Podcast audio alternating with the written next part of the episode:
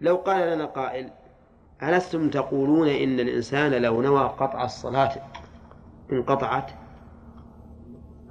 الجواب نعم. لماذا تقول هنا لو نوى قطع الوضوء ما انقطع؟ لأنه بعد الفعل. ولهذا لو نوى قطع الصلاة بعد انتهاء الصلاة ها؟ تنقطع ولا ما تنقطع؟ ما تنقطع. كذا عبد الرحمن؟ طيب. إذا نأخذ من هذا قاعدة أن قطع العبادة بعد قطع نية العبادة بعد فعلها ها؟ لا يؤثر. كذا ولا لا؟ طيب يرد عليكم الصيام. لو نوى قطعه في أثناء في أثناء اليوم. انقطع؟ ها؟ ها ما أكمل اليوم. فهو كما لو نوى قطع الصلاة في أثناء الصلاة. طيب لو نوى قطع الصوم بعد الغروب؟ ما ينقطع؟ أي نعم. ولو كان نحلا بعد الغروب ولو كان نحلا أي. أي نعم ينقطع. أي نعم لكن له أن يستأنف نية جديدة إذا لم يأكل إذا لم يفعل شيء من المفطرات يستأنف نية جديدة ويكون الثواب على من النية الجديدة. ولو بعد الزوال على القول الراجح. ولو بعد الزوال. نعم. ها؟ إذا انتهى منه أبدا ما يأثم لا مش إذا قطع من النص إذا قطع من النص. يعني قطع ظهره. تعبير غريب هذا يا دوم نعم. وش تقول السؤال؟ اي عقب ما انتهى؟ ابدا ما ولا ما ما له حكم هذا. ابدا انتهى الآن انتهى العمل. لكن نعم ربما نؤثم ونقول هذا تلاعب. كونك تقول مثلا رجعت على ربي بهذه العبادة وهونت قد نؤثم من جهة هذا الشيء شيء يشبه التلاعب؟ أما من الناحية الحكمية وأن نقول أن صلاتك بطلت فلا. ولهذا من من القواعد المهمة أن الشك بعد فراغ العبادة لا يؤثر سواء شككت في النية أو شككت في أجزاء العبادة. ما يؤثر إلا إذا تيقنت. فلو أن رجلا بعد ما أنهى صلاته قال والله إني شكيت ما أدري هو أنا نويت أن الظهر ولا العصر والآن مصلي الظهر. قال تعيين النية شرط وأنا الآن شككت هل نويت بصلاة هذه الظهر أم العصر؟ وش نقول؟ ها؟ لا عبرة بهذا الشك. ها؟ لا والآن عقب ما انتهى. عقب ما انتهى قال ما دريت الآن هل أنا نويت الظهر ولا العصر. يقول خلاص ما دام إنك داخل على أنها الظهر فهي الظهر. لو شككت فيما بعد لا تؤثر لا يؤثر. ولهذا أنشدناكم بيتا في هذا الموضوع وهو والشك بعد الفعل لا يؤثر وهكذا إذا الشكوك تكثر. فالشك في هذين الموضعين ما يؤثر لأنه إذا كان لو قطعتها عمدا قطعت النية عمدا بعد الفعل ما يؤثر فالشك من باب أولى. ومثله أيضا لو شك بعد الصلاة. هل سجد مرتين أو سجد مرة واحدة؟ نعم. يؤثر ولا لا؟ لا يؤثر. بعد الفراغ ما يؤثر. نعم. طيب في وقت الظهر لو أنها العصر لأنه ناسي سبن وقت العصر. اي ناوي ان هذه الصلاة العصر. اي بعدين ذكر انه الظهر هل اي وش تقولون في هذه؟ هذه تقع أيضا كثيرا. يصير واحد مثل مقيل قبل الظهر. ولما قام من النوم على العادة أن النوم يكون بعد الظهر صلى بنية العصر وهي الظهر. ما تقول في هذا؟ ها؟ لا تصح صلاته. نعم لأنه ما عين. لأنه ما على باله إلا أنها إلا أنها العصر. طيب لو لو نوى هذه مسألة مهمة. بعد الثانية لو نوى فرض الوقت وهذه ترى تقع كثيرا جاء إنسان مثلا دخل لصلاة الظهر ووجد الناس يصلون وصف. في تلك الساعة ما استحضر أنها الظهر أو الفجر أو العصر أو المغرب أو العشاء. إنما استحضر أنها فرض الوقت. فما تقول فيه؟ ها؟ المذهب لا يجزئه لأنه لا بد يعين أنها الظهر أو العصر أو المغرب أو العشاء أو الفجر ولكن بعض أصحابنا وهو ابن شاقلة يقول إنه إذا نوى فرض الوقت أجزع وهذا هو الذي لا يسع الناس الناس العمل إلا به. لأن حقيقة كثيرا ما يغيب عن الإنسان تعيين الصلاة. لكن هو بنيته أنها فرض الوقت. ولو أننا حملنا الناس قلنا إذا ما نويت الظهر بعينها أعدت الصلاة لكان كثير من الناس يختل في هذا وربما يعيد. طيب ما رأيكم في رجل سلم من ركعتين من الظهر بناء على أنها الفجر؟ بناء على أنها الفجر. ثم ذكر. هل يكمل ركعتين ولا يستأنف؟ تأملوها حتى نخلصها. هل يبني ويكمل ركعتين ويسجد السهو ولا يستأنف الصلاة؟ ها؟ قالوا إنه لا يستأنف قال. لأنه سلم بناء على أن صلاته ركعتين أو ركعتان. مو على أنها أربع سلم من ركعتين. ولهذا يقولون في هذه الصورة يجب أن يستأنف الصلاة. لأنه سلم على أنها صلاة ركعتان فقط. أن ينوي. المؤلف رحمه الله ساق صفة الوضوء المشتملة على الواجب وغير الواجب. قال وصفة الوضوء أن ينوي.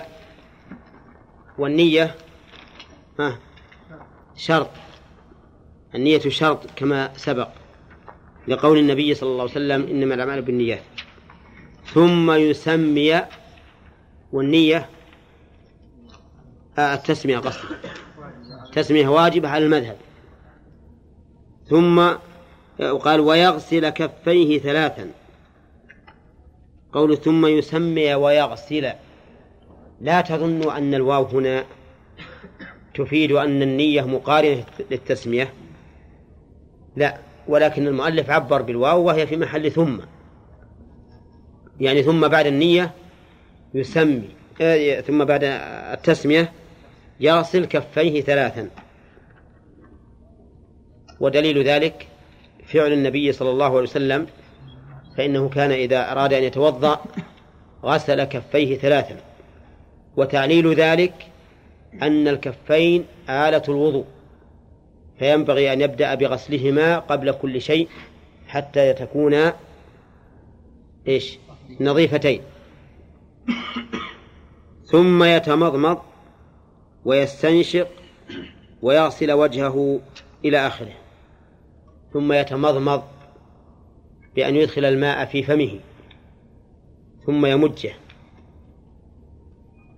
وهل يجب أن يدير الماء في جميع فمه؟ أو لا يجب؟ يقول العلماء إن الواجب إدارته أدنى إدارة.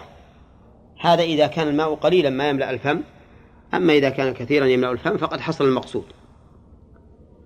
ثم هل يجب أن يزيل ما في فمه من آثار أو بقايا الطعام بمعنى أنه يجب أن ينقش أو أن يخلل أسنانه حتى يدخل الماء إلى ما بينها أو لا يجب.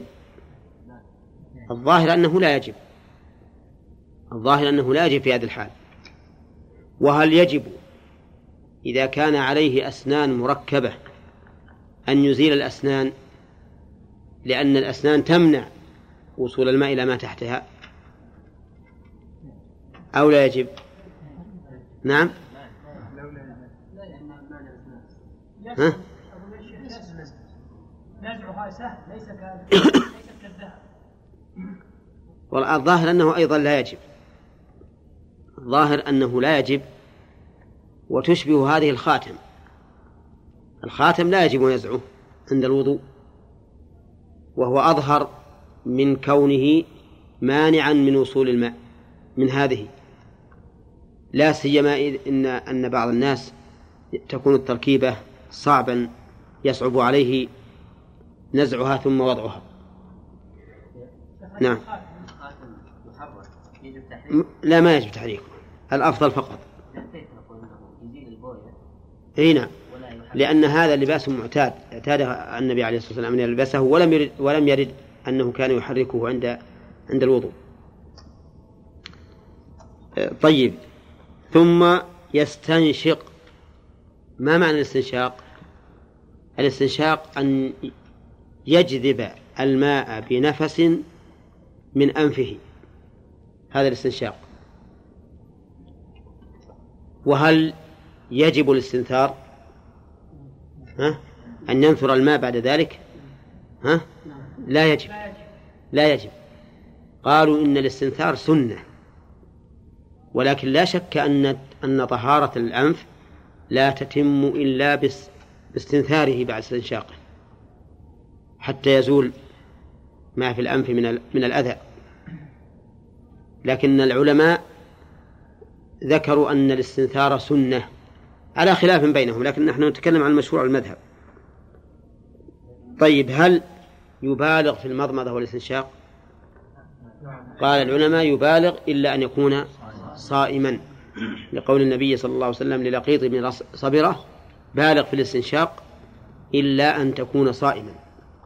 كذلك لا يبالغ في الاستنشاق إذا كانت جيوب الأنف فيه فيها زوائد. لأنه إذا بالغ في هذه الحال فربما يستقر الماء في هذه الزوائد ثم يتعفن وينتن أو يصاب بضرر في ذلك. وهذا قد يقع من بعض الناس يكون في أنفه زوائد من داخل من الداخل فإذا استنشق ترسب بقي الماء وترسب بين هذه الزوائد ثم تعفن وربما يكون له رائحة كريهة. فمثل هذا نقول يكفي أن أن تستنشق الماء حتى يكون داخل المنخرين. نعم. من أخذ كفا من الماء ثم وضعه في أنفه آه، بدون أن يستنشق. نعم. يعني يصل الماء إلى أطراف أنفه. لا لا بد أن يكون يصل إلى داخله. ما يجزي لا ما يجزي حتى يصل إلى داخله. أما الاستنشاق بحيث يصل إلى الخياشيم فهذا ليس بواجب. طيب. خلونا نمشي يا جماعة. اتفقنا على ما في أسئلة بعد لأن أولا المسجلات أنها تختل علينا. الشيء الثاني أن الفكر يتشتت.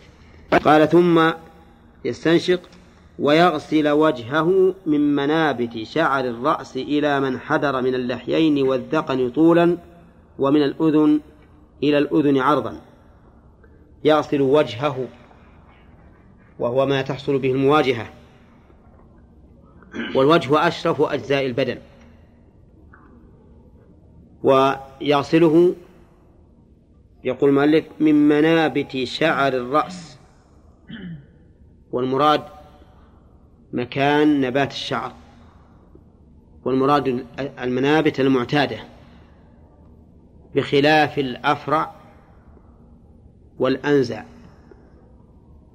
وإن شئت قلت بخلاف الأغم و لا الأغم من القفع. الأفرع والأنزع. الأفرع معناه الذي له شعر نازل على الجبهة. والأنزع ها الذي شعره مرتفع. يقول الشاعر يوصي زوجته فلا تنكحي إن فرق الدهر بيننا. أغم القفا والوجه ليس بأنزع. الأنزع اللي انحسر شعر رأسه والأغم أغم القفا والوجه الذي يكون شعره نازلا إلى جبهته. وهذا نظرا إلى أن العرب تختار هذا الشيء ولا ما له دخل في طيب إذا من منابت شعر الرأس المعتاد وبعض العلماء يقول من منحنى الجبهة من منحنى الجبهة منحنى الجبهة من الرأس. لأن المنحنى هو الذي تحصل به المواجهة وهذا ضابط جيد. وقوله إلى من حدر من اللحيين والذقن الذقن مجمع اللحيين هذا واللحيين هما العظمان النابت عليهما الأسنان هذان هما اللحيان والذقن مجمعهما. فمن حذر من اللحيين مثل لو فرض أن رجلا له له شعر على لحييه طويل يغسله. وكذلك إذا كان في ذقنه شعر طويل فإنه يغسله. نعم. لماذا يغسل من حدر وتعدى محل الفرض؟ قالوا لأن الوجه ما تحصل به إيش؟ المواجهة. والمواجهة تحصل بهذا الشعر فيكون غسله واجبا. وذهب بعض أهل العلم إلى أن ما جاوز الفرض من الشعر لا يجب غسله. لأن الله يقول وجوهكم والشعر في حكم المنفصل. وأظن مر علينا في قواعد من؟ قواعد ابن رجب. وذكر الخلاف في ذلك وصحح أنه لا يجب غسل ما استرسل من اللحية والذقن. لكن لا ريب أن الأحوط هو غسل ما استرسل من اللحيين والذقن وهو أولى.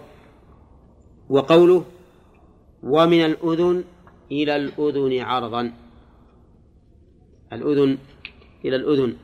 والبياض الذي بين العارض والأذن منين؟ من الوجه. اللي بين العارض والأذن من من الوجه.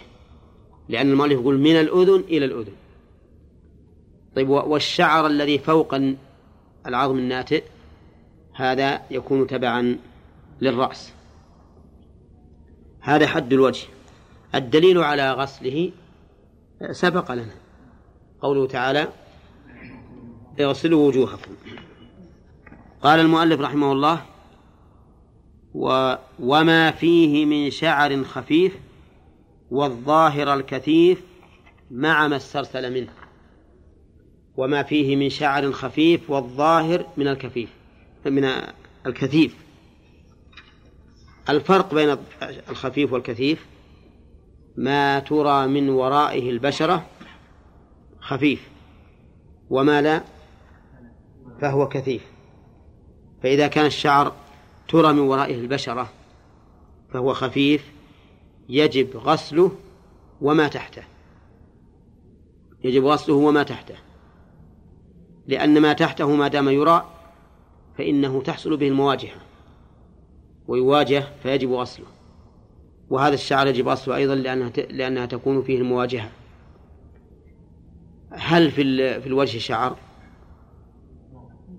ها؟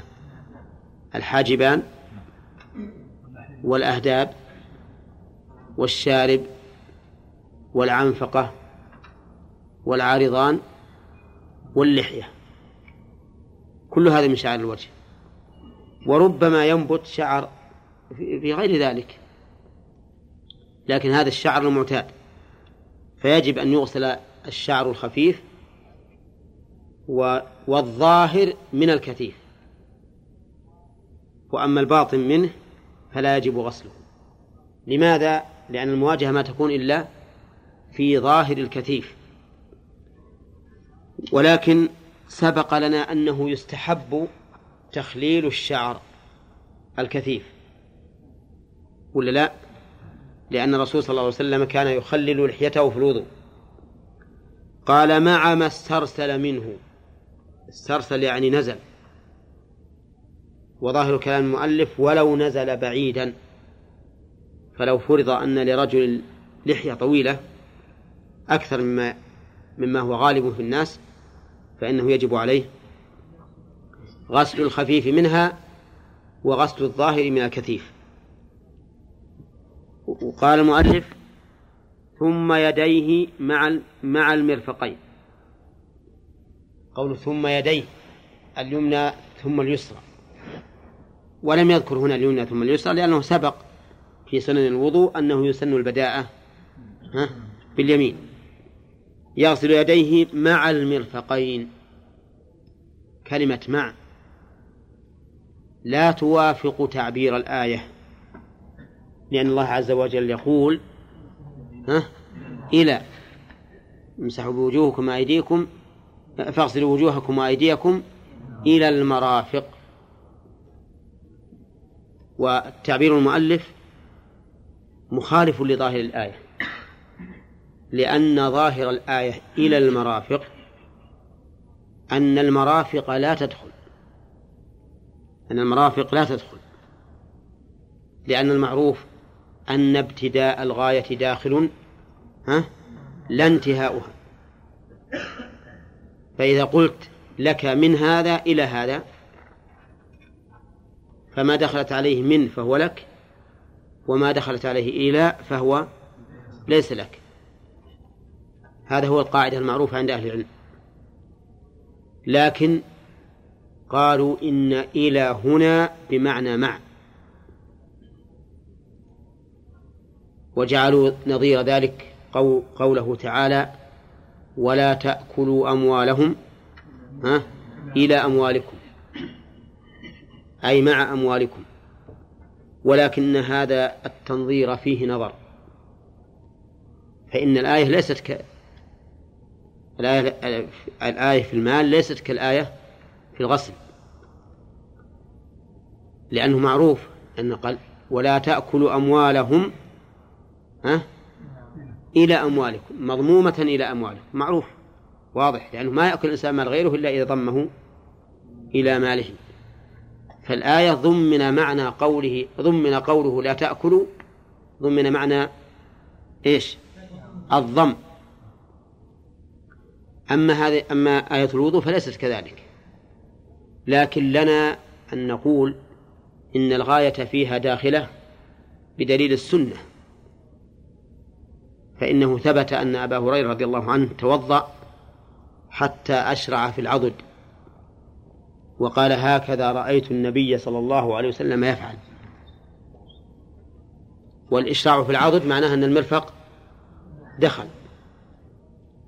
نعم؟ وكذلك روي عنه صلى الله عليه وسلم أنه توضأ فأدار الماء على مرفقيه. ثم قد يقول قائل إن الغاية لا تدخل إذا ذكر ابتداء الغاية من وأما إذا لم يذكر فإنها تكون داخلة. ولهذا لو قال قائل هل الأفضل في غسل اليد أن تبدأ من الأصابع أو أن تبدأ من المرفق أو من وسط الذراع ها؟ كيف ذلك؟ ليش؟ ها؟ نعم بعض نعم. واجب لأن في اللغة تطلق على اليد من الأصابع إلى أي هو الدخول واجب لكن من أين تبدأ؟ يعني إذا بدأت تغسله من أطراف الأصابع ولا من نصف الذراع وتروح للأصابع ثم ترجع؟ من أطراف الأصابع وإلا من المرفق. من أطراف الأصابع ليش؟ لقوله إلى. لكن قد يقال إن الله ما قال من. ولا بد من الإتيان بإلى لا بد من الإتيان بإلى لأنه لو قال اغسلوا أيديكم لكان الواجب غسل, غسل الكف فقط. أولى. لأن اليد إذا أطلقت فهي الكف بدليل قوله تعالى والسارق والسارقة فاقطعوا أيديهما وقطع يد السارق منين؟ ها؟ من الكف. وكذلك قوله في التيمم فامسحوا بوجوهكم وأيديكم منه واليد في التيمم إلى إلى الكف بدليل فعل الرسول عليه الصلاة والسلام حيث تيمم إلى الكف. ولذلك ليس ذلك وأقول ليس هذا في الظهور عندي جيدا لأن من الابتداء ما ذكر. والانتهاء لا بد من ذكره حتى نعرف منتهى الواجب. وإن تمسك متمسك بالظاهر الذي بالظاهر الذي ليس بظاهر. وقال أنا أرى أن الأفضل أن تبدأ بالأصابع فأرجو أن لا يكون فيه بأس. غسل غسلناها بارك الله فيك من الأول قبل الوجه. غسلناها قبل الوجه. على كل حال المسألة في هذا ما ما يعني لا أذكر شيئا في السنة يدل على ذلك والآية ليست ظاهرة فيه. وقوله مع المرفقين إذا يكون تعبير المؤلف بمع من باب التفسير والتوضيح. ثم قال ثم يمسح كل رأسه بال ثم يمسح كل رأسه بالماء مع الأذنين مرة واحدة. يمسح كل رأسه بالماء يعني لا يغسله. وإنما يمسحه مسحا. وهذا من تخفيف الله عز وجل على عباده. لأن غسل الرأس مؤذن للإنسان. إذ أن الغالب أن الرأس فيه شعر. فيبقى الماء في الشعر. فيتأذى الإنسان في به لا سيما في أيام الشتاء. ثم إذا غسل الشعر صار الماء ينزل من هذا الشعر لأن الشعر يمسك الماء. صار ينزل على بقية جسمه فيتأذى به. فكان من رحمة الله عز وجل ومن حكمته سبحانه وتعالى أن الماء أن طهارة الرأس ها مسح لا غسل قال المؤلف مع الأذنين مرة واحدة لثبوت ذلك عن النبي صلى الله عليه وسلم أنه كان يمسح الرأس والأذنين. ولأن الأذنين من الرأس. ولأن الأذنين آلة السمع. فكان من الحكمة أن تطهر حتى يطهر الإنسان مما تلقاه بهما من المعاصي. لأن الوجه كم فيه من كم فيه من من الآلات التي قد تكون سببا للمعاصي نشوف النظر والشم والكلام ها؟ كيف؟ هو الكلام الذوق وش بيذوق؟ اي لك وش بيذوق؟ طيب. المهم اذا معناه إذا كانت تدخلون الحواس إحنا نقول العين وهو النظر والشم اللي هو في الأنف والكلام وهو أعظمهم. وهل يكب الناس في النار على وجوههم أو قال على مناخرهم إلا حصائد ألسنتهم وتقول أيضا الذوق. نعم يمكن. يمكن الإنسان يسرق طعاما ويأكله. نعم. ويمكن يكون يشرب الدخان. لكن ما أدري هل يكفر ذلك شرب الدخان وهو عازم على الإصرار عليه أم لا. ها؟ مشكل. طيب في الرأس. في, ها؟ في الرأس. الرأس فيه كما قال فيه الفكر ولا؟ ها؟ نعم. لا ما أظن هذا. لكن فيه السمع ولهذا يشرع مسح الأذنين. ولو أردنا أن نقول كل شيء كل عضو كان نقول عندنا القلب. أعظم شيء. نقول كان يغسل صدره. ها؟ نعم. لكن على كل حال هذا ما يبدو لنا والعلم عند الله. يقول ها؟ ها؟ مسح الأذنين؟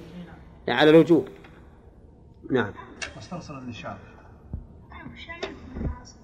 ها؟ الشم. يشم شيء محرم؟ قد يشم شيء فيه فيه أشياء محرمة يفعلها الناس بالشم. شم البنزين. شوف شم البنزين حتى يسكت. لا. لا يا شيخ يفعلون يفعل يا شيخ؟ يتجسس على طعام الجيران.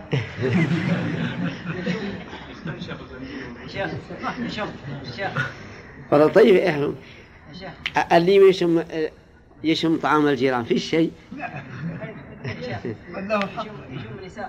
لا أنا سمعت أنا سمعت في أن نعم نعم ربما. ربما يشم ربما يشم طيب النساء ويتمتع بذلك. لا لا خل غصب. يتقصد هذا. يتقصد ذلك. ها؟ اي نعم أنا سمعت إن فيه شيء يسمى الشمة. ها؟ يستعملونه يستعمله بعض الناس. صحيح؟ شمة عن طريق الفم؟ إيه. طيب على كل حال اذا ما حاجة من التطويل؟ ها؟ ما حاجة من التطويل. نعم. شم طعام الجيران لكن يكرهون هذا. ها؟ شم طعام الجيران لكن يكرهون هذا. لنجح الإنسان يبين ذلك للناس. افرض إن افرض أن الرجل شم رائحة دخان عند جاره. وقال شممت ريح الدخان عند جاري. ما هو هذا يكون من نوع من الغيبة؟ ها؟ ذكرك أخاك بما يكره. قد يكون هذا الرجل متستر. ما يحب أن أحد يطلع عليه. فعلى كل حال إن الشم لا شك أنه قد يكون فيه شيء محرم. هنا نعم. ها بالنسبة لغسل يبتدئ بغسل الدم إلى العظم نعم.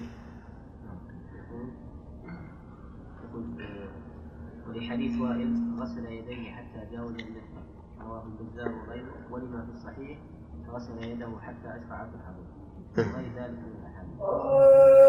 هنا بس البداءة مسترسل من الشعر يا شيخ. ها؟ ها؟ مسترسل من شعر الرأس. اي لا. ما يمسح. ما يمسح. إي نعم. ثم يغسل رجليه مع الكعبين. يغسل رجليه اليمنى واليسرى.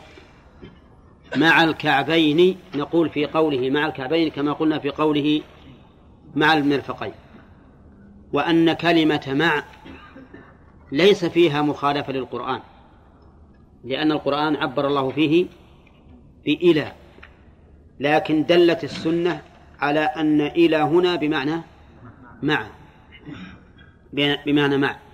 لأنه ثبت في صحيح مسلم من حديث أبي هريرة أنه توضأ فغسل ذراعيه حتى أشرع في العضد ورجليه حتى أشرع في الساق وقال هكذا رأيت النبي صلى الله عليه وسلم يفعل. فعلى هذا تكون الكعبان داخلتين في غسل الرجلين. وأين الكعبان؟ هما العظمان الناتئان في أسفل الساق. هذان هما الكعبان. وفي كل قدم كعبان. نعم.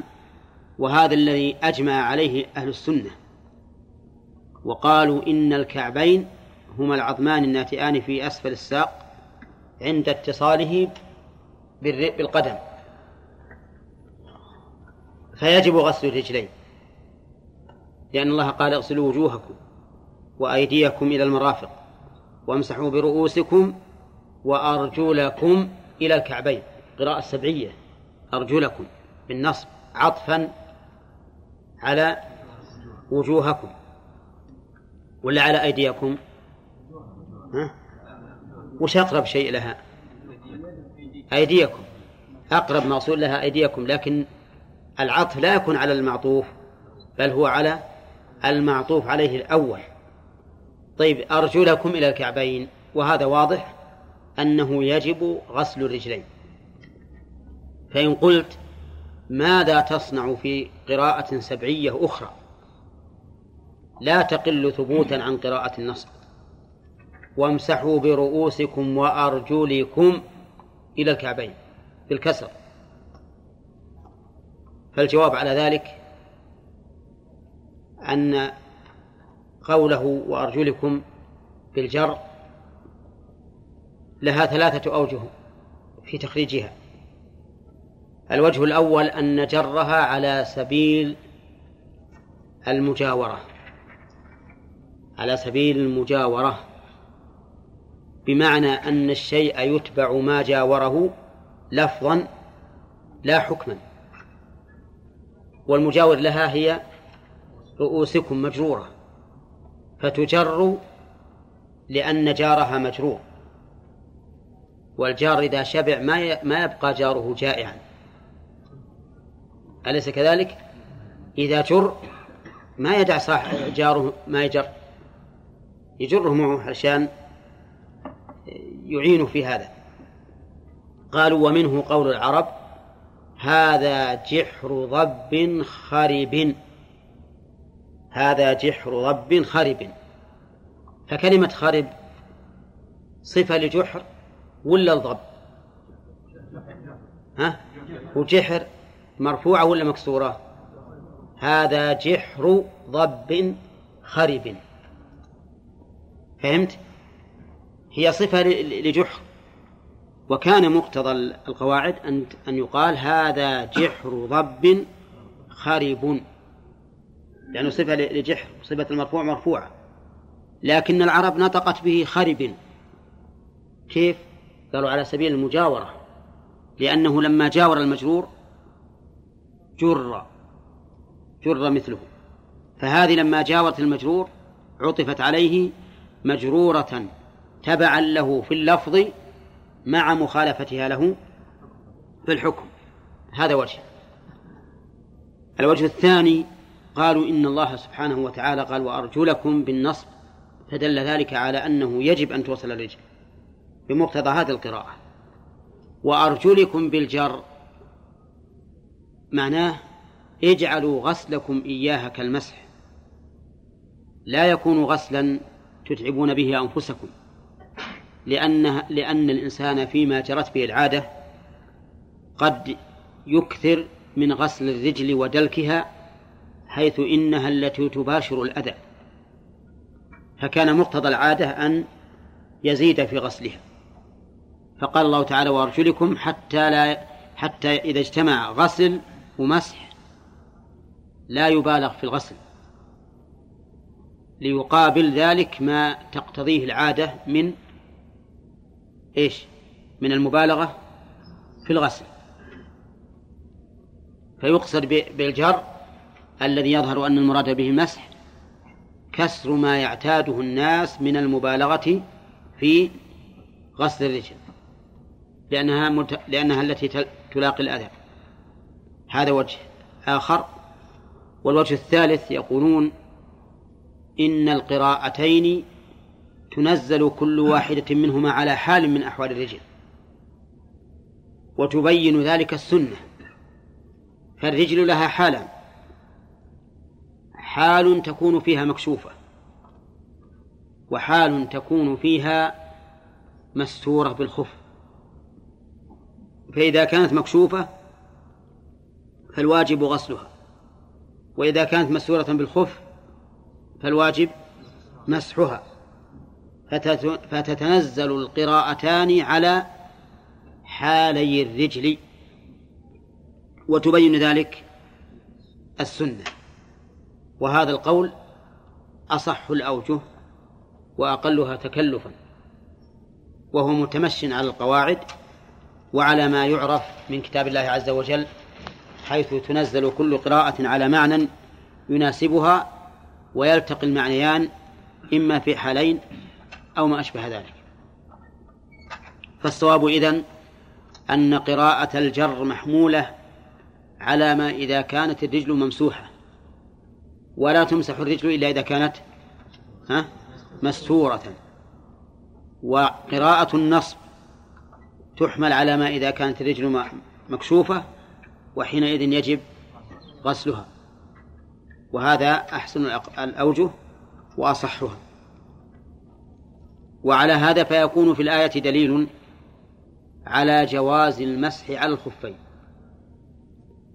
وذهبت الرافضة أذلهم الله إلى خلاف أهل السنة في هذا العضو من ثلاثة أوجه.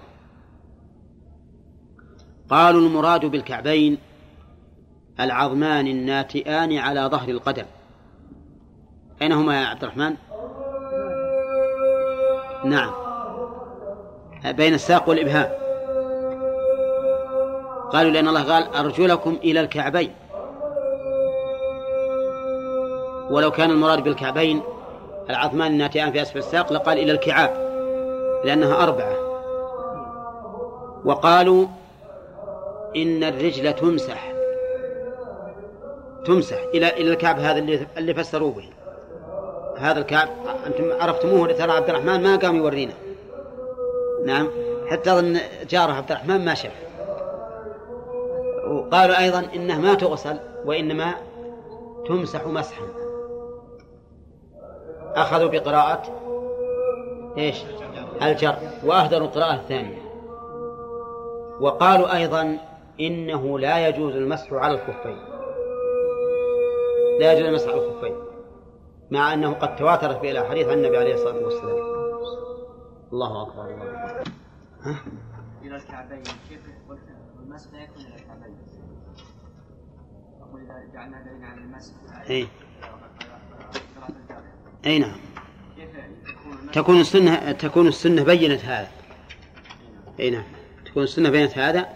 إن المراد بالكعبين إلى إلى طرف الساق. نعم. إلا رددنا عليه. بدا على صوته ويل للأعقاب. الكعبان تفسيرهم الكعبين بأنهما العظمان الناتئان على ظهر القدم فهذا خلاف ما تقتضي اللغة. واللغة معروفة ومشهورة بأن الكعبين هما العظمان الناتئان في أسفل الساق. والقرآن نزل في اللغة العربية. وأما التثنية فالتثنية لأن في كل في كل رجل كعبين بخلاف المرافق. المرافق قال تصلوا أيديكم إلى المرافق لأن المرافق في كل في كل يد مرفق واحد. لأن في كل يد مرفقا واحدا. وأما الرد عليهم بالمسح فسيأتينا إن شاء الله تعالى في باب المسح الخفين أن المسح على الخفين مما تواتر عن النبي صلى الله عليه وسلم. لا تشتغلوا وتشغل غيرك في هذا. إما صلحوا مرة ولا واضح؟ طيب. نقول الآن نبدأ درس الليلة. قال ويغسل الأقطع بقية المفروض. يغسل الأقطع من. من قدمين من الرجلين أو من اليدين. أو من الوجه. ها؟ من اليدين أو الرجلين. ها؟ إيه. اليدين أو الرجلين. نشوف كلام المؤلف ماذا يريد. قال فإن قطع من المفصل غسل رأس العضد منه. هذه الكلمة هذا المفرع يدل على أنه يريد بالأقطع هنا أقطع اليدين. يقول المؤلف إن الأقطع يغسل بقية المفروض. ولا يأخذ عما زاد عن الفرض في مقابل المقطوع. لأنه ليس محلا للفرض. فإذا قدر أنه قطع من نصف الذراع لا يقول أرتفع إلى العضد بمقدار نصف الذراع لأن العضد ليس محلا للغسل وإنما يغسل بقية المفروض. لقول الله تعالى فاتقوا الله ما استطعتم. وهذا الرجل اتقى الله ما استطاع. وقال النبي عليه الصلاة والسلام إذا أمرتكم بأمر فأتوا منه ما استطعتم. ولما. ولما قطع بعض العضو سقط فرضه. فلهذا يقول بقية المفروض. فإن قطع من المفصل غسل رأس العضد منه. إذا قطع من من مفصل المرفق يغسل رأس العضد. يغسل رأس العضد. لأن رأس العضد مع المرفق في موازنة واحدة. وقد سبق أنه يجب غسل اليدين مع المرفقين. فالآن رأس العضد داخل في المرفق. داخل في المرفق. فيجب أن يغسل رأس العضد وجوبا. لأنه مما تجب طهارة مما يجب تطهيره وغسله فإذا قطع من المفصل غسل رأس العضد. وإن قطع من فوق العضد يعني من فوق المفصل فإنه لا يجب عليه غسل العضد. وهكذا نقول فيما إذا قطعت الرجل. إن قطع بعض القدم غسل ما بقي. وإن قطع من مفصل العقب غسل طرف الساق. لأنه منه. وهكذا نقول في الأذن. لو قطع بعض قطعت بعض أذنه غسل الباقي. مسح؟ مسح الباقي. فإن قطعت كلها ها سقط المسح. نعم. قال وتباح مع ثم يرفع نظره إلى السماء ويقول ما ورد. ما يمسح مكانه لا ما يمسح.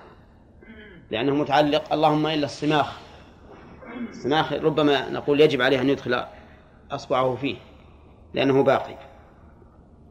ثم يرفع نظره إلى السماء. وهذا ليس بواجب ولكنه سنة إن صح الحديث.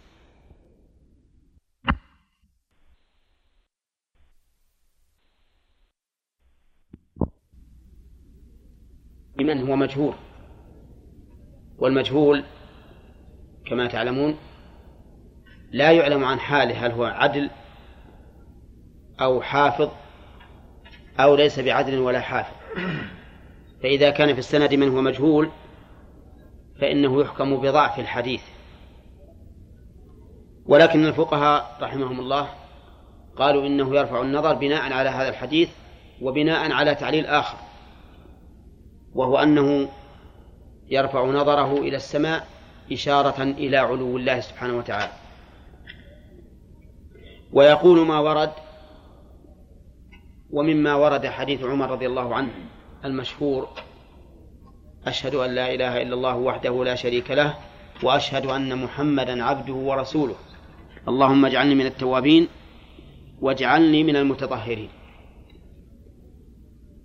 فإن من أسبغ الوضوء ثم قال ذلك الذكر تفتح له أبواب الجنة الثمانية يدخل من أيتها شاء أم من أيها شاء. وناسب أن يقول هذا الذكر بعد الوضوء لأن الوضوء تطهير وهذا الذكر تطهير للقلب لأن فيه الإخلاص لله عز وجل. أشهد أن لا إله إلا الله. وفيه أيضا الجمع بين سؤال الله عز وجل أن يكون الإنسان من التوابين الذين طهروا قلوبهم ومن المتطهرين الذين طهروا أبدانهم. ولهذا يقول اللهم اجعلني من التوابين واجعلني من المتطهرين. نعم. لا. لم يرد هذا. نعم.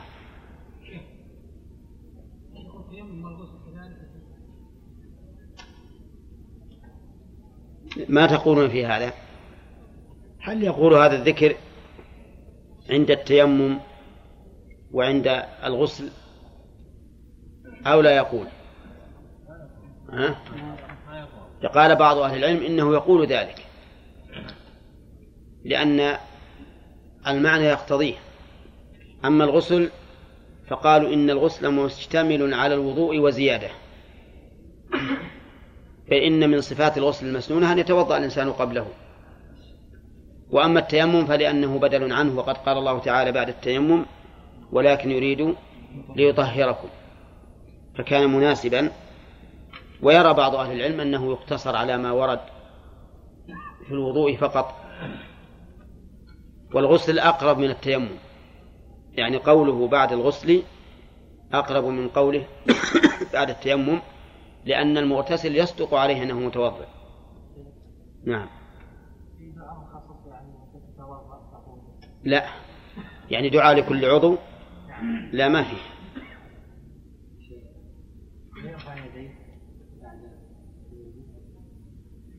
ظاهر كلام الفقهاء أنه لا يرفع يديه. وهذه المسألة تقدم لنا فيها البحث. هل الأصل رفع اليدين في الدعاء أو الأصل عدم الرفع؟ أو الأصل الرفع إلا في مقام يذكر فيه الدعاء ولا يذكر فيه الرفع. يعني فإذا ذكر الدعاء ولم يذكر الرفع دل على عدم مشروعيته. نعم. نعم. حامد؟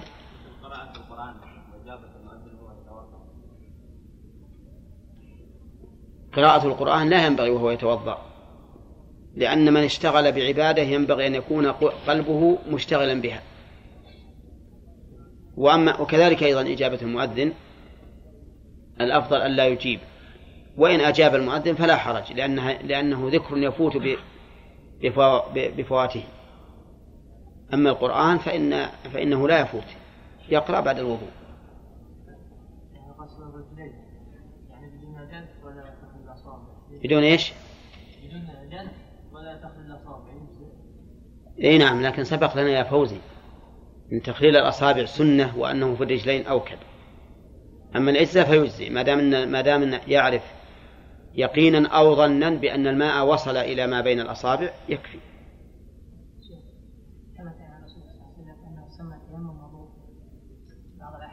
إي نعم. لأنه بدله. أقول لأنه بدله. ما نقول الدعاء لا ما هو بالظاهر لأن الحديث عمر ما من ما من مسلم يتوضأ فيسبغ الوضوء. فظاهر هذا الحديث إن لم يكن صريحا أنه الوضوء بالماء. ما أدري أنا أتوقف في هذا. أتوقف في هذا. ولكن لو قاله بعد الغسل أنا أرجح أنه يقول بعد الغسل. قال وتباح معونته وتنشيف أعضائه.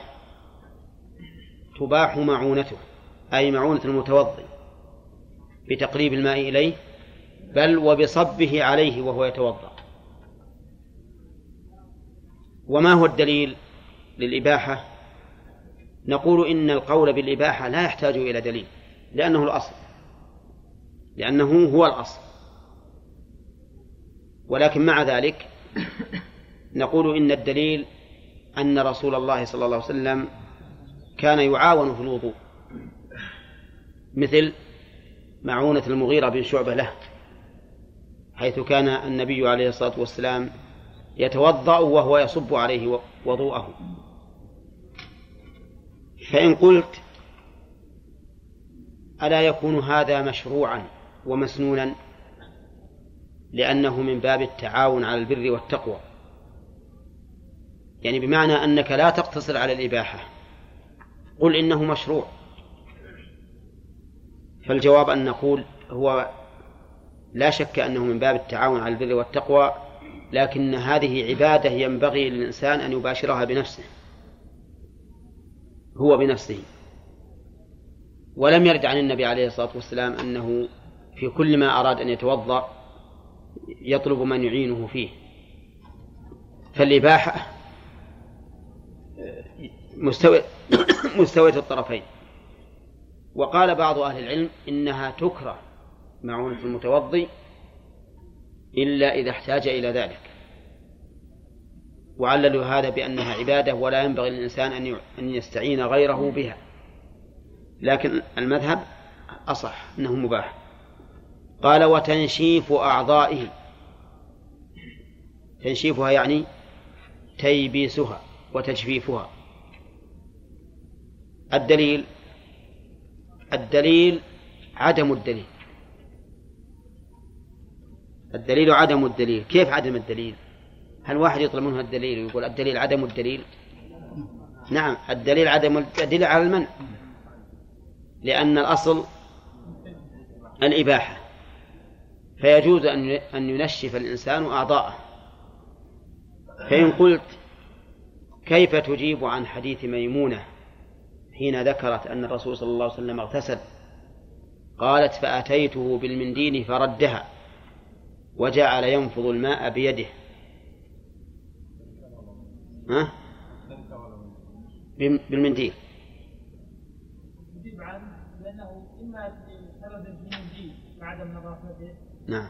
أو لكونه رغب في تلك الحال أن ينشف أن يبرد أعضاءه مثلا بالماء. أي نعم. نعم. وهذه فعل مجرد فعل. نقول نعم هذه قضية عين تحتمل عدة أمور. إما أنه لسبب في المنديل إما لعدم نظافته أو يخاف أن يبله بالماء وبلله بالماء غير مناسب أو ما أشبه ذلك. المهم في احتمالات. ولكن إتيانها إياه بالمنديل قد يكون دليلا على أن من عادته أن ينشف وإلا لما جاءت به. وعلى كل حال فالصحيح ما قاله المؤلف أن تنشيف الأعضاء لا بأس به. لأن الأصل عدم المنع والإباحة. وقد مر علينا عدة مرات عدة مرات أن الأصل فيما عدا العبادات من العقود والأفعال الأصل فيها الحل والإباحة حتى يقوم دليل على المنع. نعم. نعم. المهم ما علينا منه. إحنا نقول ما نحتاج إلى دليل على الجواز. إحنا نقول من منع فعليه الدليل؟ فسواء صح هذا الحديث أو حسن أو ضعف ما علينا منه. نعم. ما هو صحيح. نعم. ألا يجب في بعض الأحوال لا قد يجب إذا خاف الضرر الإنسان. أما إذا لم يخف ما يجب يا شيخ نفض اليدين ما يعتبر تنشيف لا ما هو ما هو تنشيف كامل لكن إزالة الماء بلا شك. ينفض الماء بيده يعني يسلته هكذا. لا شك إنه إنه نوع من التنشيف لكن مو بالتنشيف المقصود. تنشيف ينشف مرة يجف. وهذا ما يجعل الجلد يجف نهائيا. ثم قال المؤلف باب المسح على الخفين. باب المسح على الخفين. أتى به المؤلف بعد صفة الوضوء لأنه حكم يتعلق بأحد أعضاء الوضوء. فلهذا جاء به. وذكر المؤلف في هذا الباب المسح على العمامة والمسح على الخمار والمسح على الجبيرة فكان هذا الباب مشتملا على أربعة مواضيع. المسح على الخفين وعلى العمامة والخمار والجبيرة والخفان ما يلبس على الرجل من الجلود ويلحق بهما ما يلبس عليها من الكتان والصوف وشبهها. فهو عام لكل ما يلبس على الرجل مما تستفيد منه بالتسخين. ولهذا بعث النبي عليه الصلاة والسلام سرية فأمرهم أن يمسحوا على التساخين. تساخين يعني الخفاف. وسميت تساخين لأنها تسخن الرجل المسح على الخفين جائز باتفاق أهل السنة. وخالف في ذلك الرافضة. ولهذا ذكره بعض أهل العلم في كتب العقيدة المسح على الخفين. لأن لأنه خالف فيه أهل البدع وصار شعارا لهم. وهو جائز بالكتاب والسنة وإجماع أهل السنة. أما الكتاب ففي قوله تعالى وأرجلكم إلى الكعبين فامسحوا برؤوس فاصلوا وجوهكم وأيديكم إلى المرافق وامسحوا برؤوسكم وأرجلكم على قراءة الجر إلى الكعبين. وأما في السنة فقد تواترت بذلك الأحاديث عن رسول الله صلى الله عليه وسلم. وأنشدوا في ذلك مما تواتر حديث من كذب ومن بنى لله بيتا واحتسب ورؤية شفاعة والحوض ومسح خفين وهذه بعض. قال الإمام أحمد ليس في قلبي من المسح شيء. فيه أربعون حديثا عن النبي صلى الله عليه وسلم. وحكم يثبت فيه أربعون حديثا بل أربعة أحاديث لا يبقي في النفس شيئا من الشك. ولهذا قال ليس في قلبي من المسح شيء.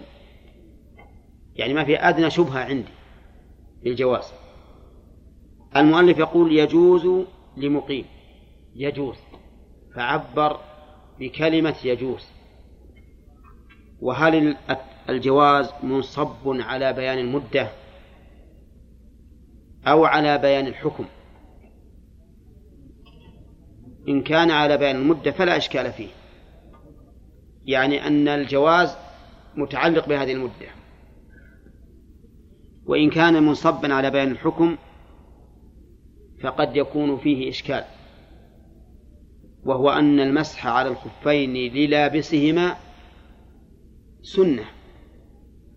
ما نقول إنه جائز؟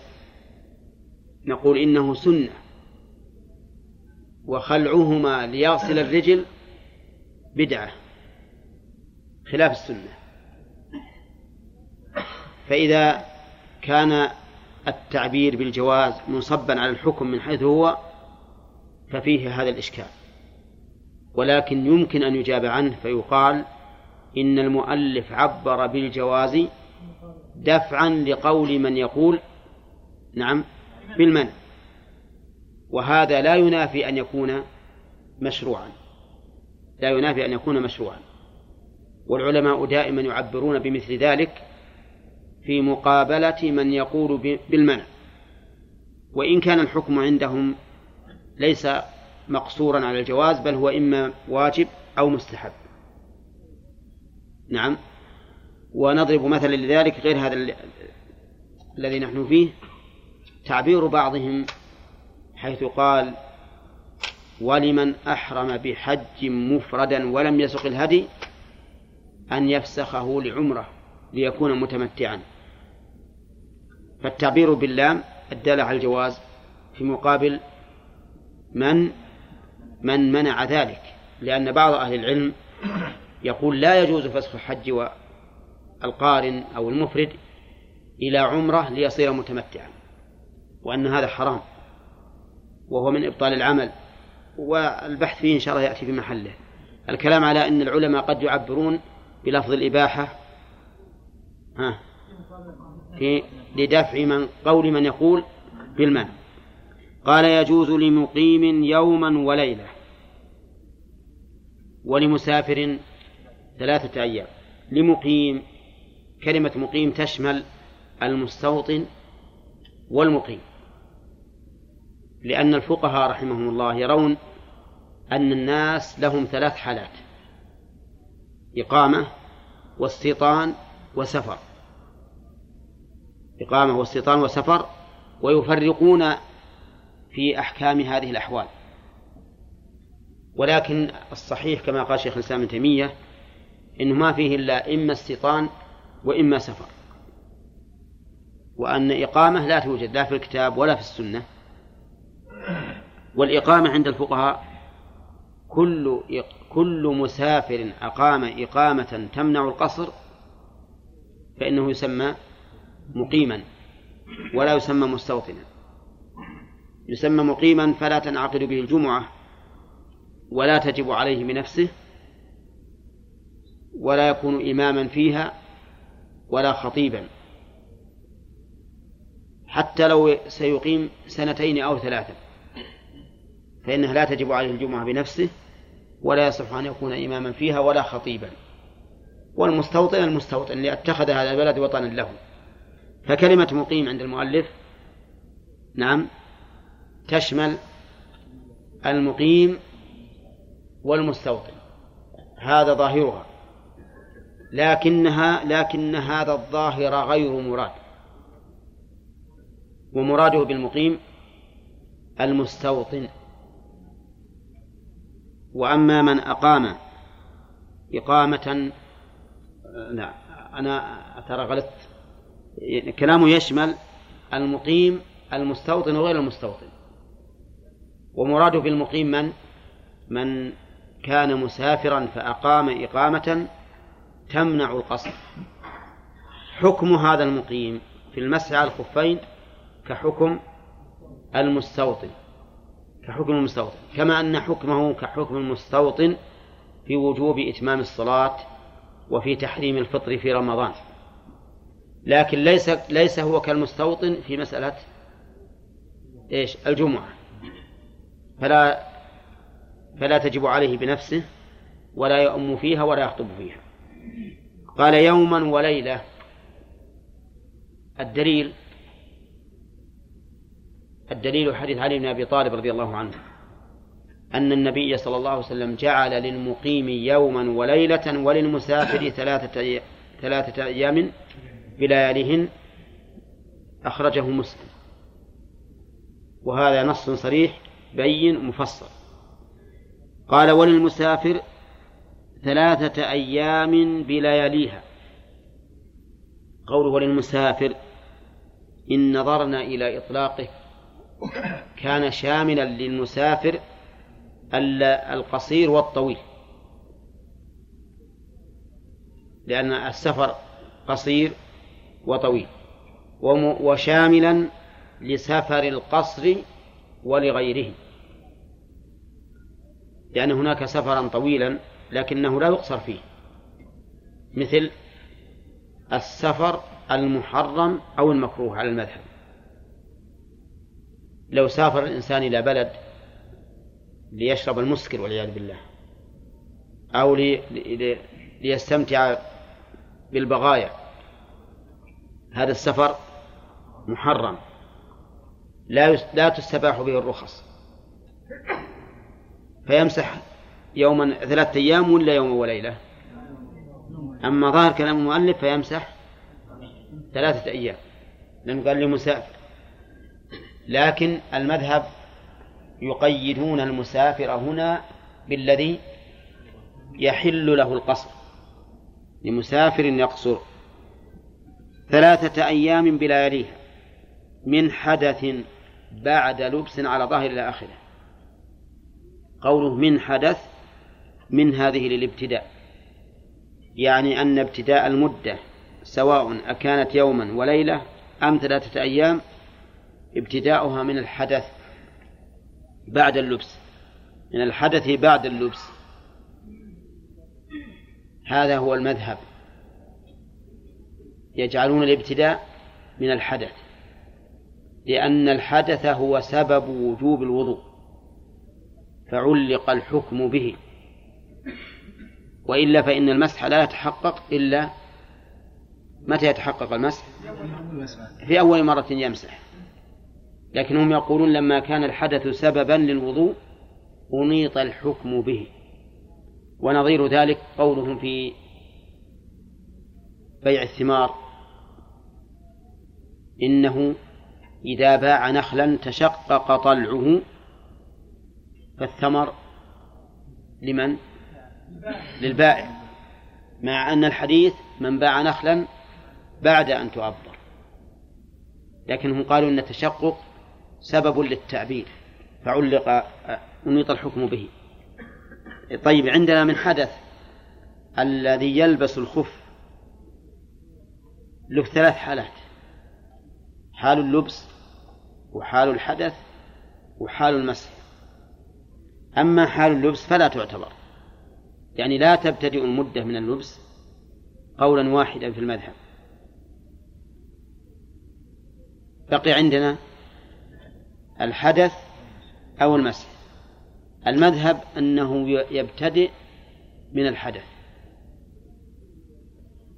والقول الثاني أنه يبتدئ من المسح لأن الأحاديث يمسح المقيم يمسح المسافر. ولا يمكن أن يصدق عليه أنه ماسح إلا إلا بفعل المسح. إلا بفعل المسح. ولهذا الصحيح أن ابتداء المدة من المسح بعد الحدث وليس من الحدث. ويدل لذلك أن الفقهاء أنفسهم رحمهم الله قالوا لو أن رجلا لبس الخفين وهو مقيم ثم أحدث ثم سافر ومسح في السفر أول مرة. قالوا إنه يتم مسح مسافر ثلاثة أيام. وهذا يدل على أنهم اعتبروا ابتداء المدة منين؟ من المسح. وهو ظاهر. فالصواب أن العبرة بالمسح وليس بالحدث. بالمسح بعد الحدث. فيتضح ذلك بالمثال.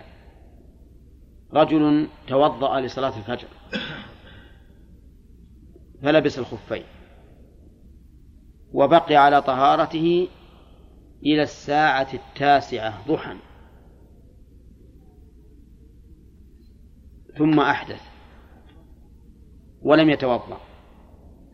وتوضأ في الساعة الثانية عشرة. فالمذهب يبتدئ تبتدئ المدة من الساعة التاسعة. والقول الصحيح تبتدئ المدة من الساعة الثانية عشرة إلى أن تأتي أن يأتي دورها من اليوم الثاني إذا كان مقيما أو من اليوم ال- الثالث. لا دوره من اليوم الثالث. طيب نشوف. الدور من من اليوم الأول يكمل يوم والدور من اليوم الثاني. يك- ها؟ من اليوم الأول إلى الثاني يوم. يوم. ومن الثاني إلى الثالث يومان. يومان. ومن الثالث إلى الرابع ثلاثة إذن في الرابع. تكون في الرابع. نعم. كم من ساعة؟ ها؟ اثنتان وسبعون ساعة. وأما المقيم فأربع وعشرون ساعة. عند العامة التوقيت بالصلوات. والمدة خمس صلوات. وهذا غير صحيح لأن الإنسان ربما يصلي أكثر من ذلك وهو مقيم. يمكن يصلي عشر صلوات أو أكثر أو ما يمكن. وهو مقيم. يمكن يصلي عشر صلوات أو أكثر. إذا لا ما هي قضاء. لا لا في أوقاتها. الآن مثلا رجل لبس الخفين لصلاة الفجر وبقي على طهارته إلى أن صلى العشاء. راح يوم كامل ما يحسب عليه. يعني صلى صلى الفجر والظهر والعصر والمغرب والعشاء. طيب. من بكرة مسح لصلاة الفجر. مسح لصلاة الفجر. نعم. متى يبتدي؟ من صلاة الفجر. من صلاة الفجر إلى اليوم الثالث. إلى اليوم الثالث من صلاة الفجر. مسح مسح لصلاة الفجر من اليوم الثالث وبقي على طهارته إلى صلاة العشاء. كم صلى؟ خمسة عشر صلاة وهو مقيم. نعم. أي نعم.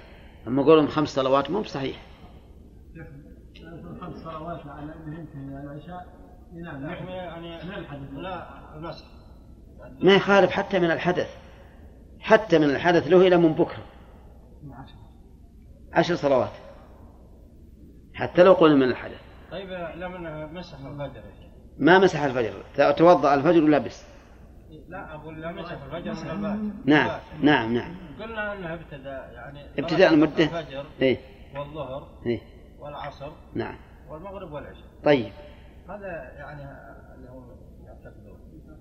لا لا هم, هم لو قالوا خمس صلوات من المسح كان ربما تكون المسألة معقولة. لكن يقولون خمس صلوات من يوم تلبس.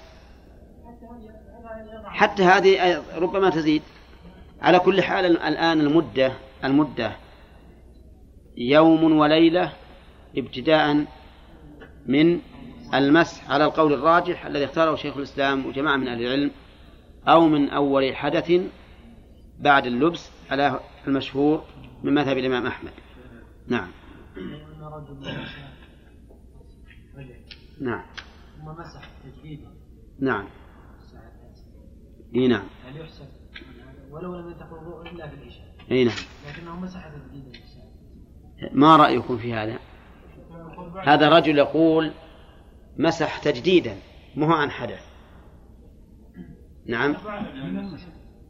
هل يبتدي من المسح أو لا يعتبر؟ طيب ما يخالف. إن نظرنا إلى ظاهر الحديث اعتبر من المسح. وإن نظرنا إلى أن هذا هذا المسح لم يؤثر. ولهذا لو خلعها بعد ثم أعادها ما يضر. وقد حكي إجماعا بأن بأنه من المسح بعد الحدث. يعني لابد يتقدم الحدث. لأن المسح الذي قبل الحدث لم يؤثر. ما رفع حدثا حتى نقول إنه مؤثر. نعم. نعم.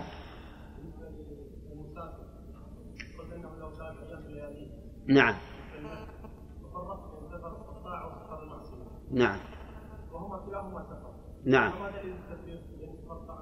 أي نعم المذهب يقولون إن التفريق أن العلة أن القصر أو المسح رخصة. والرخصة لا ينبغي أن تناط بالمعصية.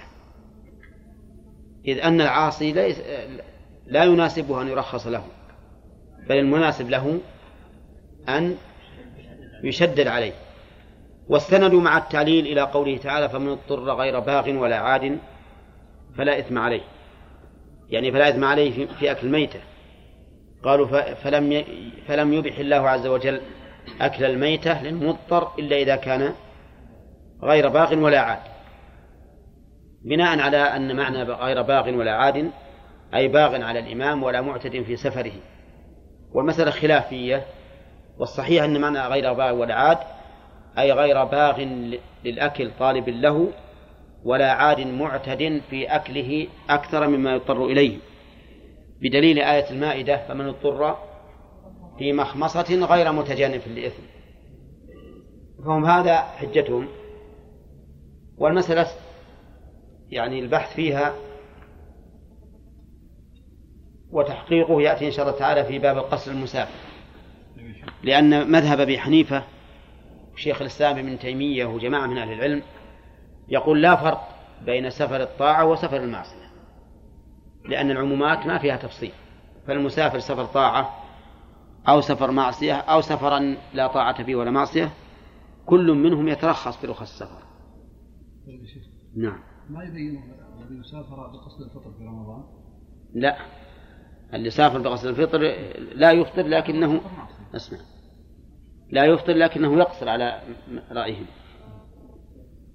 نعم.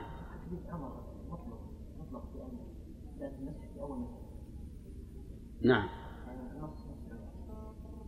إيه لكن قلت لك أن الإجماع على على خلافه ولولا الإجماع كان نأخذ بظهر الحديث. قال من حدث بعد لبس على طاهر. انتبه للشرط الأول. يعني شرط جواز على الخفين أن يكون في المدة المحددة. شروط المسح على الخفين أن يكون في المدة المحددة وهي يوم وليلة المقيم وثلاثة أيام للمسافر. ثانيا أن يكون على طاهر والطاهر ضد النجس والمتنجس. النجس نجس العين كما لو كانت الخفان من جلد حمار فهو نجس العين أو متنجس كما لو كانت من جلد بعير لكنه أصابته نجاسة. إلا أن المتنجس إذا طهر إذا طهر يجوز المسح عليه لكن ما دام على نجاسته ما يمكن لأنه لا يمكن أن تصلي بشيء متنجس. طيب. فهل يدخل في ذلك الأشاعرة؟ وإذا قيل أهل سنة رافضة دخل فيهم الأشاعرة.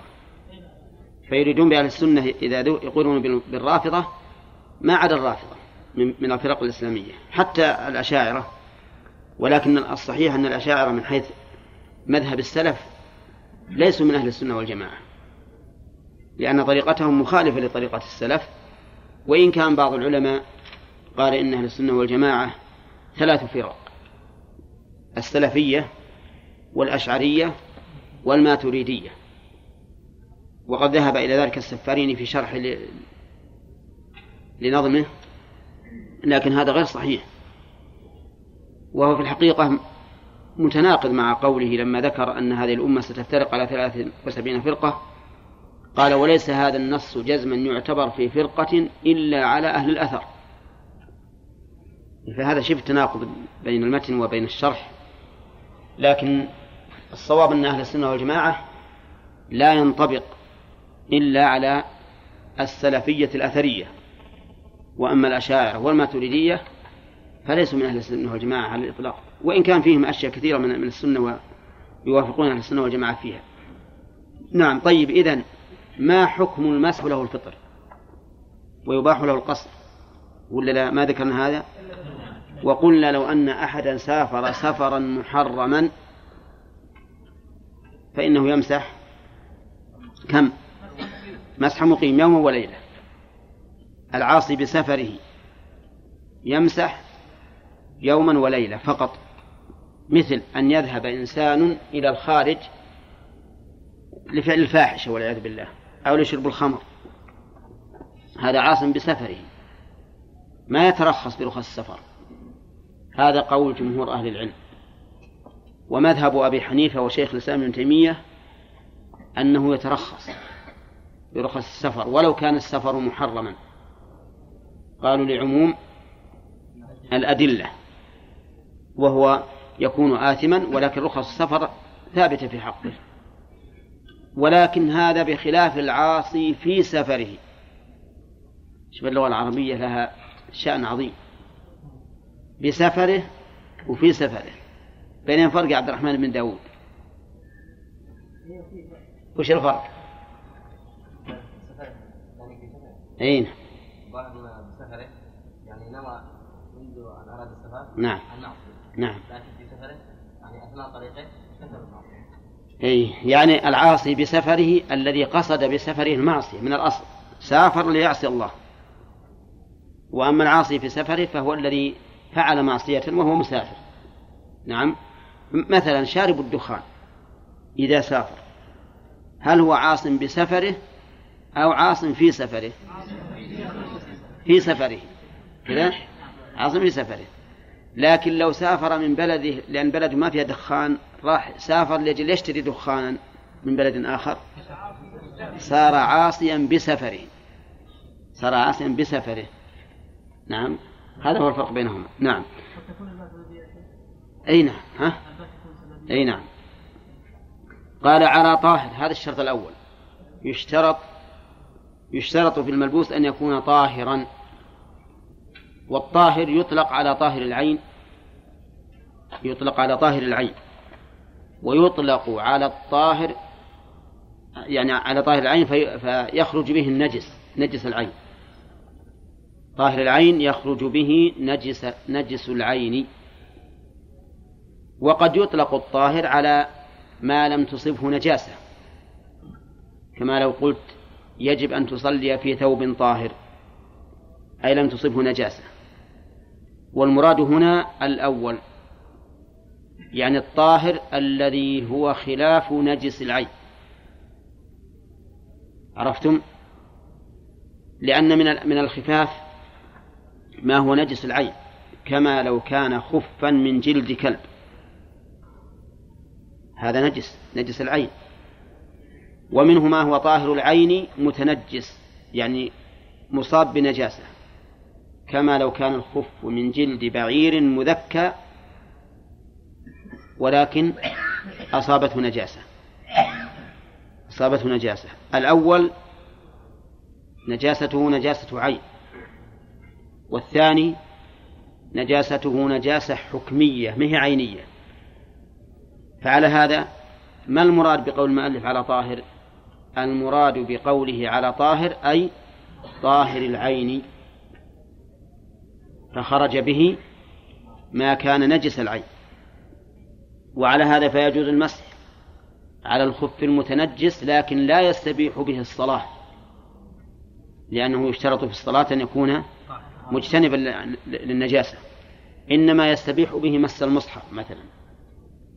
يستبيح به مس المصحف لأنه لا يشترط في مس المصحف أن يكون الإنسان متطهرا من النجاسة وإنما يشترط أن يكون متطهرا من من الحدث فقط. هذا واحد. ما رأيكم لو اتخذ الإنسان خفا من جلد ميتة مدبوغ؟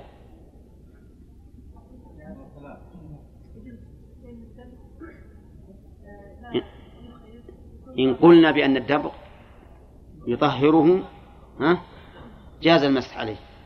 وإن قلنا بأنه لا يطهر كما هو المذهب فإنه لا يجوز المسح عليه. مباح. طيب ما هو الدليل على اشتراط الطهارة؟ لأن المسح على نجس العين لا يزيده إلا تلويثا. بل إن اليد إذا باشرت هذا النجس وهي رطبة مبلولة تنجست. وربما يؤخذ من قول النبي عليه الصلاة والسلام فإني أدخلتهما طاهرتين لكن معنى الحديث أدخلتهما أي أي القدمين طاهرتين كما يفسره بعض الألفاظ. مباح مباح احترازا من المحرم والمحرم نوعان محرم لكسبه ومحرم لعينه. وكلاهما لا يصح المس عليه. فالمحرم لكسبه كالمغصوب والمسروق لا يجوز المسح عليه. كما لو أخذ من الإنسان خفه قهرا هذا يسمى غصبا يسمى غصبا. أو سرقه خفية يسمى سرقة ولا يجوز المسح عليه. وأما المباح المباح لعينه المحرم لعينه فمثل الحرير للرجل. لو أن الرجل اتخذ شرابا من حرير لكان ذلك حراما عليه. وكذلك لو اتخذ وانتظروا في حتى توافقوني ولا لا؟ لو اتخذ شرابا فيها صور ها. كذلك ما نقول إن هذا من باب ما يمتهن لا ما نقول لأن هذا من باب اللباس. ولباس ما فيه الصورة حرام بكل حال. فلو كان على الشراب مثلا صورة أسد أو ما أشبه ذلك أو كانت الشرابة من شعار أحد الأندية وكان فيها صورة لاعب كورة فلا يجوز المسح عليها لأن اللبس المصور اللبس ما فيه صورة حرام. طيب ما هو الدليل أو التعليل؟ أما الدليل فلا نعلم لذلك دليلا بينا. وأما التعليل فظاهر. لأن المسح على الخفين رخصة فلا تستباح بالمعصية فالمسح على الخفين رخصة من الله وتسهيل فكيف تستبيح هذه الرخصة ب إيش؟ بمعصية الله ولأن القول بجواز المسح على ما كان محرما معناه إقرار هذا الإنسان أو مقتضاه مقتضاه إقرار هذا الإنسان على إيش؟ ها؟ على أي نعم على لبس المحرم. والمحرم يجب إنكاره. فصار التعليل إذن مركبا من من من أمرين. الأمر الأول أن المسح على الخفين ها رخصة فلا تستباح به المعصية. والثاني ها أن القول بجواز المسح على الخف المحرم مقتضاه إقرار اللابس على المعصية وهذا لا يمكن بل المعصية أو الشيء المحرم يجب إنكاره وإزالته فورا. وربما نقول بالقياس على بطلان صلاة المسبل إذا صح به الحديث. فإن المسبل إنما تبطل صلاته لأنه لبس ثوبا محرما. فإذا كانت الصلاة فاسدة بلباس الثوب المحرم فإن المسح أيضا يكون باطلا فاسدا بلباس الخف المحرم. على كل حال يشترط في الخف أن يكون مباحا. وقلنا إن ضده المحرم وهو نوعان محرم لكسبه ها؟ ومحرم لعينه. نعم. نعم.